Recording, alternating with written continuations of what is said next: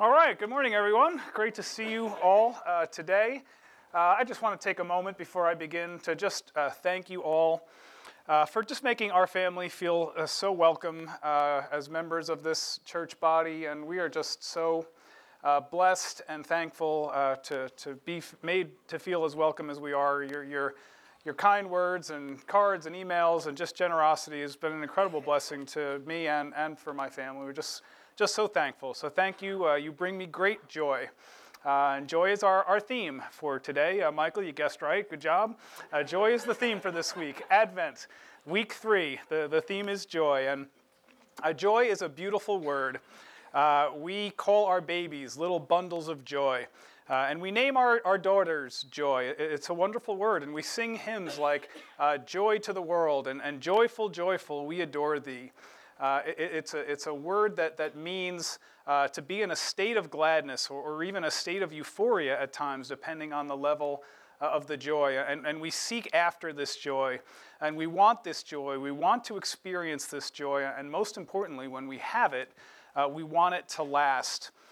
And uh, we can have that joy when we know our Lord Jesus. Uh, but unfortunately, a lot of the world does not know the Lord Jesus, and, and they, can, they, they don't know what their source of joy is. And even in our world, it, it's, it's difficult. Our, our lives can be difficult, and we sometimes too can even forget uh, what the source of our joy is. Uh, and so we can forget that because the, the world is a sad place. Uh, you can pick up any newspaper or read any internet article, and you can read stories of, of terrible tragedy uh, and sadness. Uh, this week in New York City, uh, some terrorist strapped a pipe bomb to himself and tried to blow up a bunch of people in a New York City subway. Uh, and the California wildfires are continuing to burn out of control, and people are losing their homes, and lots of other structures are being destroyed. And and this week there was uh, a video that went viral of some uh, young kid who, who uh, posted uh, a video telling the story of how he had been bullied uh, at school this week. And, and so th- these are incidences of pain and suffering that happen in our world. And, and that's not even to mention the run of the mill uh, problems that we all have, right?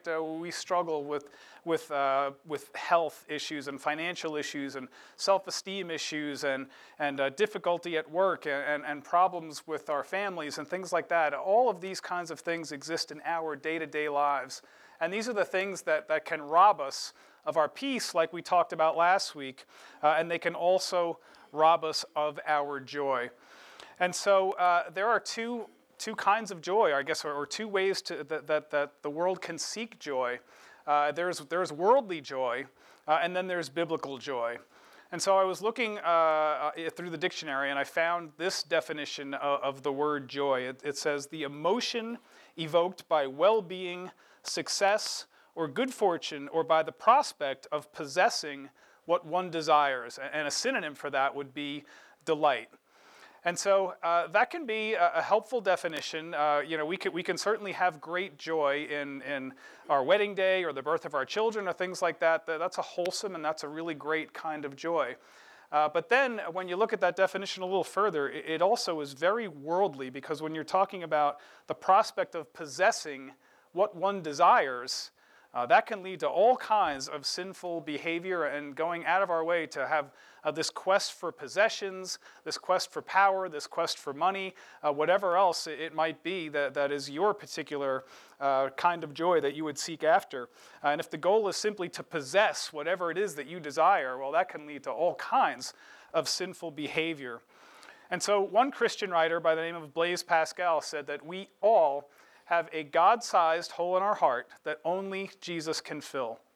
And unfortunately, uh, the world doesn't know Jesus, and so they go out into the world seeking all kinds of worldly joy uh, apart from, from the, the, the, love that they can find in God the Father.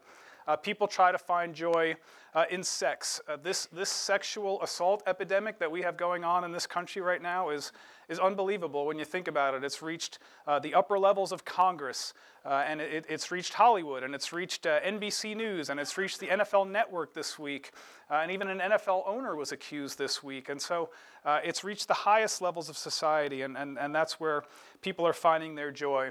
Some people try to find joy in an adrenaline rush. Uh, you know that people die all the time trying to climb Mount Everest. Uh, and just this week, I read a story uh, about a man in China who climbed this 62 story building. He was a daredevil. He did this kind of thing regularly. And when he got to the top, he starts doing pull ups off the top of the building, and he fell uh, to his death, seeking the rush that comes from adrenaline. And so uh, that's one source of worldly joy. Uh, people are hooked on substances uh, and they're hooked on pornography, trying to find joy uh, in these kinds of things.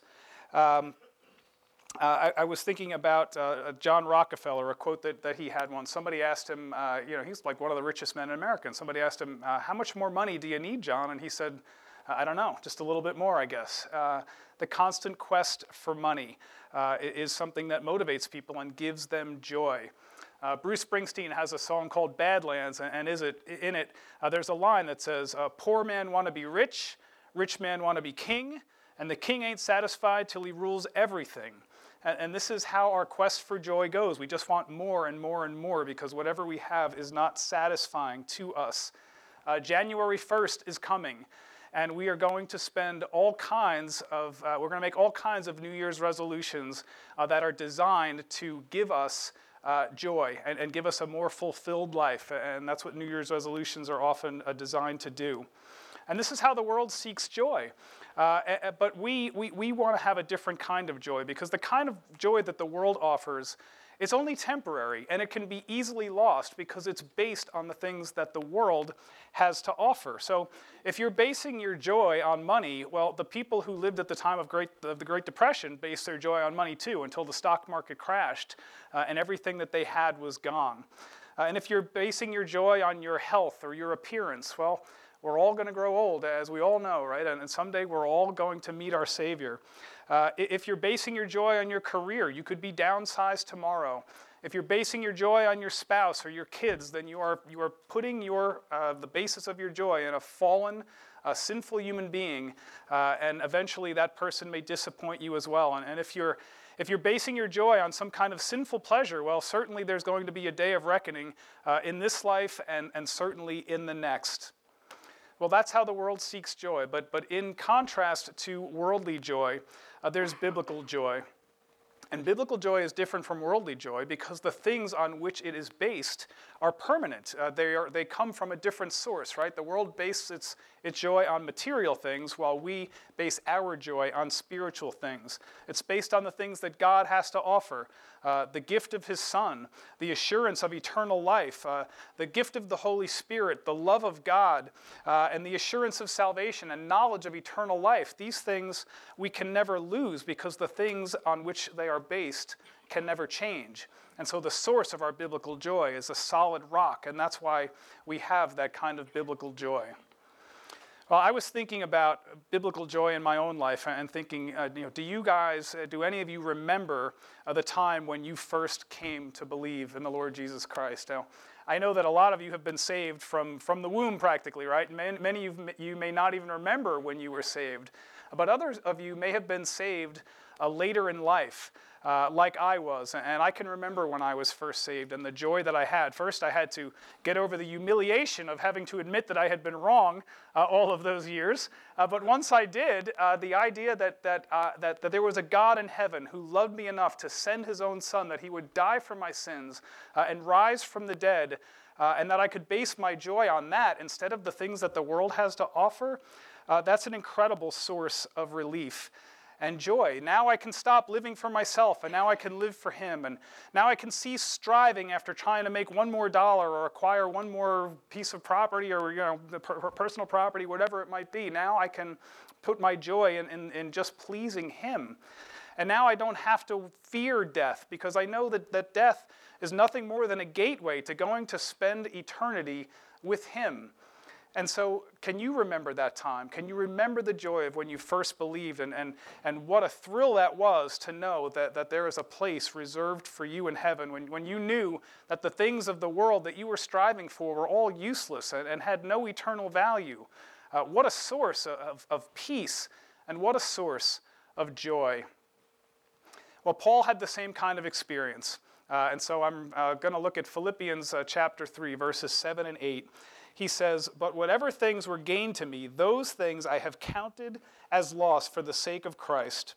And more than that, I count all things to be loss in view of the surpassing value of knowing Christ Jesus my Lord, for whom I have suffered the loss of all things and count them but rubbish, so I may gain Christ. Now, many of us can relate to Paul. Uh, Paul had very worldly values. He wanted to advance in Judaism beyond his peers, and he was very proud of himself that he had been able to do that. Uh, and he uh, was zealous for the law, and he was, had the opportunity to persecute Christians along the way, so he wanted to be the best Christian persecutor uh, that there was. And he was having great success until the Lord knocked him off his horse and said, Why are you persecuting me, Saul? And so, in our 21st century context, we, we may think about this, this uh, in this way. We all, uh, many of us have had jobs and careers, and, and maybe we have been eager to, to advance in our careers, and maybe we have not been afraid to step on or over a few people uh, as we have tried to advance in our careers. And so uh, we have the same kind of experience that Paul has in a way. Uh, but when we come to know uh, the Lord, uh, then we realize that what we were trying to do was meaningless and valueless. And Paul came to that same realization uh, when he got knocked off his horse, he realized that everything that he had been striving after had no value, no eternal meaning. And he says that, that everything I was seeking after was complete rubbish. Now, the word he used there was a word that could get his mouth washed out with soap uh, in the, in the uh, Greek language, but the translators have softened it for us and they've turned that word into rubbish. But he was speaking very strongly about uh, uh trying to uh, let his readers know exactly how little he thought of his worldly possessions now that he knew uh, the risen Lord.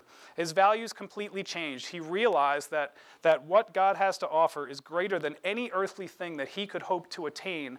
And once he understood that, he was able to have this biblical joy uh, that we're talking about here. And, and, and that's why in the letter, this short letter, he's able to say uh, seven times in that short letter, he says, either I rejoice, or he tells the Philippians, uh, you rejoice in the fact that uh, even though I am in prison, uh, I happen to be in prison. Paul was in prison when he wrote that letter.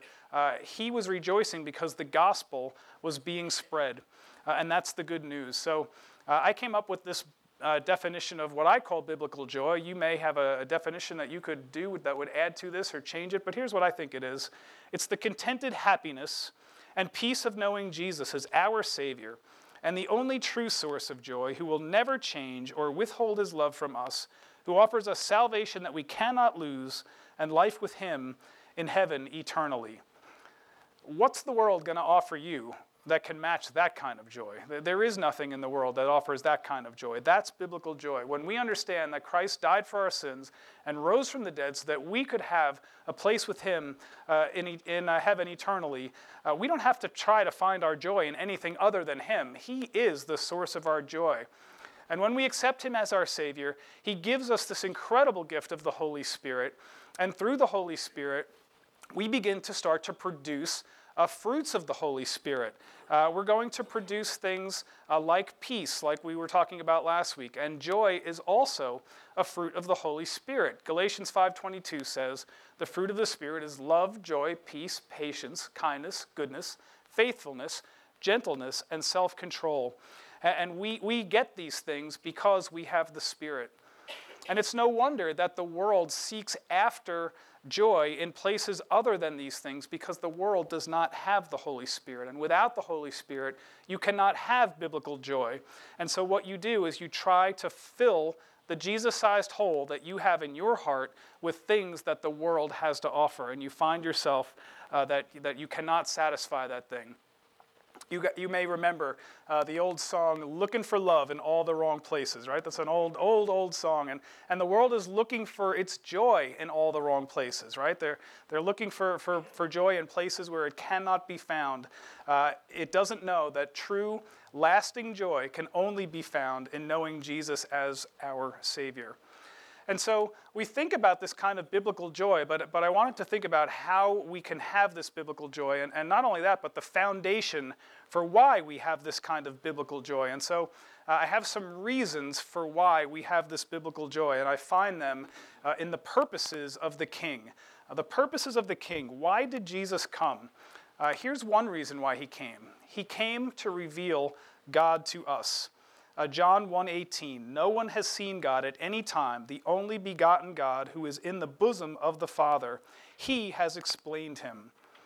So at the end of the great prologue of the Gospel of John he says why Jesus came. He came to explain the Father to us because we could not know God unless God condescended to show himself to us. And so that's why we know who God is. And so that's why uh, when Philip said to Jesus in uh, John chapter 14, he says, Show us the Father. Jesus says, Philip, have I been so long with you uh, that you do not know the Father? Uh, do you not know by now that I am in the Father and the Father is in me? How can you say to me, uh, Show us the Father? Jesus has shown us God by showing us himself, and that should give us biblical joy. So Jesus came to reveal God to us. Jesus came to die for us. Mark 10:45 For even the son of man did not come to be served but to serve and to give his life as a ransom for many. Jesus came as God in the form of a man and allowed himself to be nailed to a Roman cross and left there to die so that we would not have to pay the penalty for the sins that we owe so that he would pay those sin, the, the penalty for those sins for us. Have you ever had somebody say to you, uh, you don't have to pay that debt, or I excuse you of that debt, or, or I pay that, that monetary debt for you? Uh, it's an incredible relief to know that the burden of that debt has been lifted from your back and you don't owe it anymore. And the world and people are able to do that. They're able to say, you know, that hundred bucks you owe me, forget about it. You don't owe me that anymore. But only Jesus was able to die for us. He's the only one who, who would die for us. And, and what other king would do that other than the King of Kings? And so Jesus came to die for us. He also came to show us the way to the Father. John 14, 6, I am the way and the truth and the life. No one comes to the Father except through me. Until the, coming of Jesus, we were like sheep without a shepherd. We didn't know how to get to God. We couldn't get to God. And yet, uh, Jesus comes as the Good Shepherd, and he shows us how to find God. Uh, through him, he says that I am the way. Come to God through me. And knowing the way to the Father should give us joy. Jesus came to fulfill Old Testament prophecies.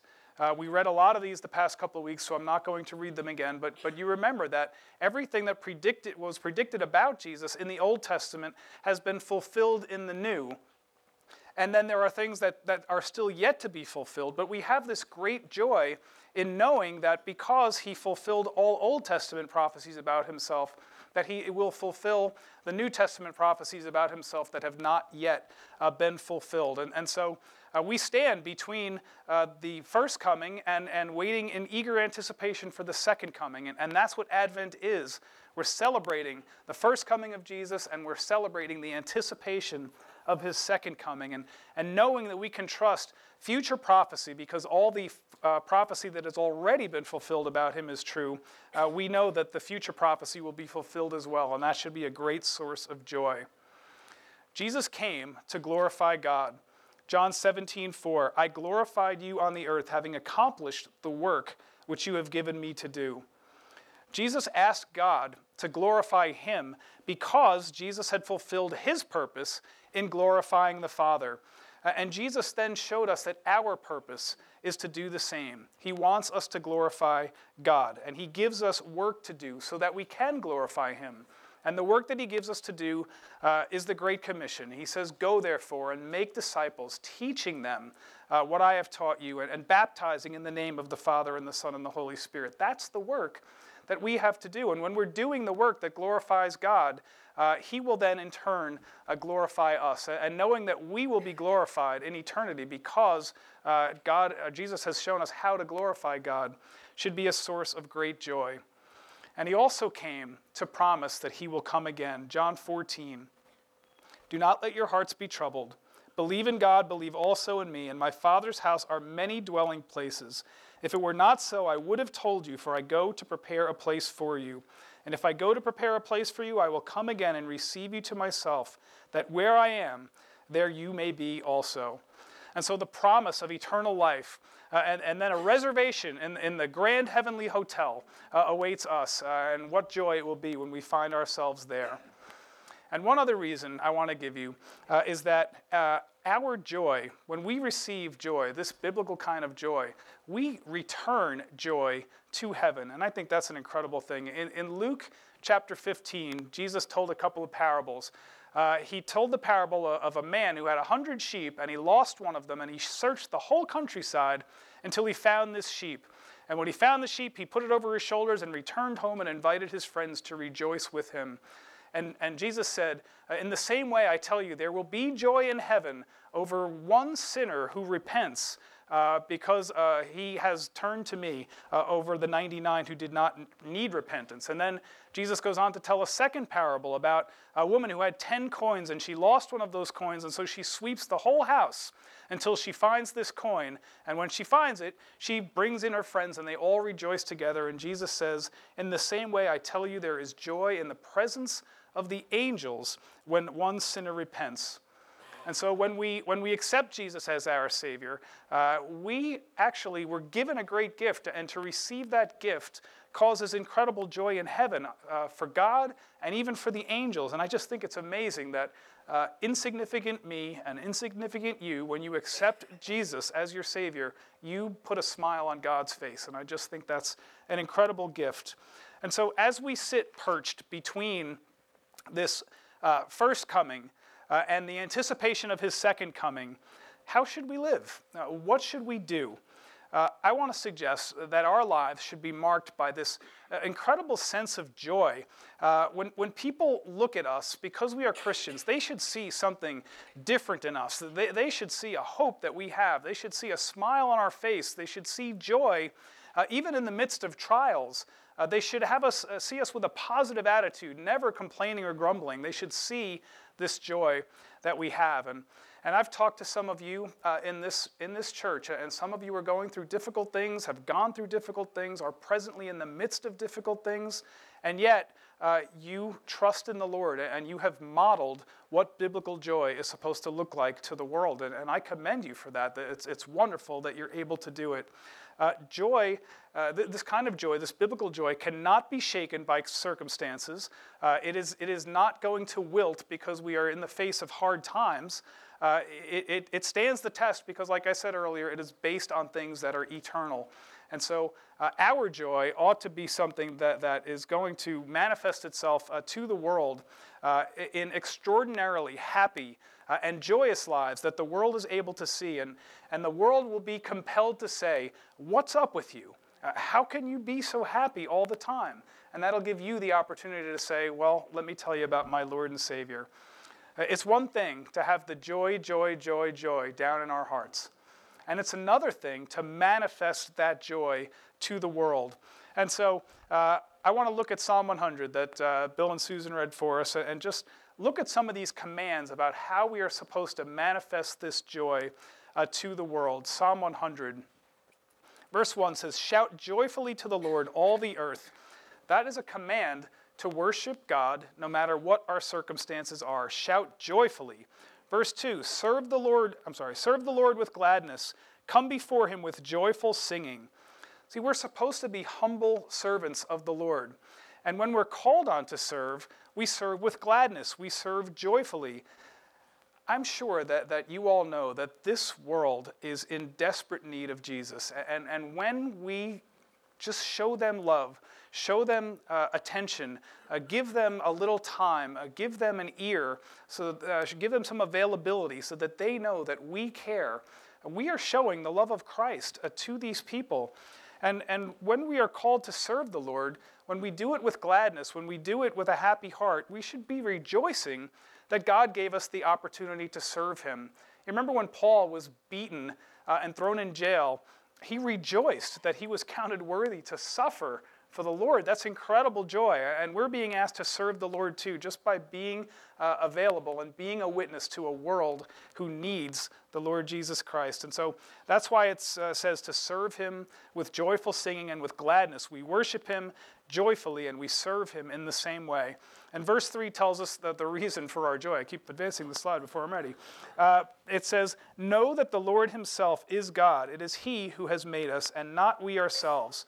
We are his people and the sheep of his pasture. Once you acknowledge that God made you and that you are subject to Him, if you can accept that, if you can humble yourself and accept that, and that you are not the master of your own ship and you are not the captain of your own soul, that God made you and it is He who is Lord, that's a great source of joy. Uh, most of the world wants to be in control of its own destiny, and they will not submit to the Lord, and they will not subjugate themselves to the will and the desire of the Lord. Uh, but that's because most of the world doesn't realize where true biblical joy is found. Biblical joy is found in the fact that God is sovereign and that, and that we're under Him and that we trust Him to direct our lives. And so that's why Psalm 46:10 says, Cease striving and know that I am God. That's a call for you and me to, to stop reaching and trying so hard to obtain joy for ourselves. Know that I am God and, and, and I am in control. And, and when we can allow God to be control, in control of our own lives, uh, what a, a, a sense of peace and joy that we have that when we know the Lord and we say, Lord, here is my life, do what you will with it, I trust you with it, then we can relax and then we can have joy because we can trust in the sovereign Lord. Lord. And because we have this joy, verse 4 says, Enter into his gate with thanksgiving and in his courts with praise to bless his name. Now, notice that it is assumed that we can enter into his courts. We, we get access to him. And, and so when this psalm was written, it was written about entering into the temple court. This is a thousand years, of course, before uh, the New Testament. But now, because of Jesus, we get to actually enter into the presence of our Lord Jesus Christ. Because remember, Romans 5 says that we, by grace, have access to God into this faith in which we now stand. Jesus is the mediator between us and God, and he gives us access directly to the Father. And so we don't need a temple anymore. We can pray to him anytime through our Lord Jesus Christ by the power of the Holy Spirit, and we are permitted to enter into his gates. And he invites us into his gates, and so we do this with thanksgiving, with humility, and with joy, because verse 5 says, For the Lord is good, his loving kindness is everlasting, uh, and his faithfulness to all generations. And and everything in the Bible tells us that God is good and He is loving and He is faithful and He is sovereign and He knows the plans that He has for us plans to prosper us and plans for a future. And so that's why we can have joy uh, in the midst of all of our trials. And so uh, Psalm 100 is just wonderful application for how we are supposed to model this biblical joy. Uh, I want to give you just a couple more, and, and one is that we ought to experience this joy internally. Joy comes from a knowledge deep down in your heart that cannot be shaken, that you know that God will never fail you, that His promises are true, and that your destination is heaven. And it doesn't matter uh, if you spend time in this world suffering. We all suffer. Some of us suffer more than others, and sometimes we look at somebody else's life or even our own life and say, Why am I asked to suffer more than others? Well, I don't know the answer to that, but I do know that our suffering is just for a brief period of time. And when it's over, we get to cross into life with Him eternal. And this should cause us to experience God's joy. And when we have this joy internally, we ought to be able to express this joy externally. Uh, we're friends with, with a couple uh, from a church that, uh, our former church where we used to go to, and, and she asked him to go to a party with him one time. Uh, and so they're at this party together, and uh, they get separated, and then she comes and finds him later, and she says to him, uh, Are you having a good time? And he says, Yeah, I'm having a good time. And she says, Well, you might want to tell your face. so. apparently he was saying that he was having a good time, but not really showing it by his external manifestations. And so uh, I think that we ought to express our joy. We ought to let the world see that we have this wonderful joy outwardly, externally, visibly, and so they will ask us why, and then we can say to them, Joy to the world, the Lord has come. Let earth receive her King. Let's pray. Lord God, we do thank you. We thank you that uh, because of your Son, Jesus, we have access to you and we know that we have eternal life. And, and through the gift of your Son, uh, Lord, we know that, that we have this joy down deep in our hearts. And, and Lord, we want the world to see it because we know that the world needs the joy that only you can provide, Lord. And it's not a joy that we can find in the things of this world. We can only find this kind of biblical joy through you. And so, Lord, uh, as we struggle with our own health and finances and whatever else we may have, uh, let us know that those things are merely temporary issues, but the joy that you offer is permanent and eternal. And Lord, let us go forth from here, especially during this Christmas season. Uh, let, us, let us show the world the kind of joy that we have because we know that you are our Savior and we know that we have life eternal with you, Lord. Uh, let us rejoice in these uh, facts that are made possible because of the death of your Son and his resurrection by which he bought us uh, with his blood. We thank you and we praise you. In Jesus' name, amen.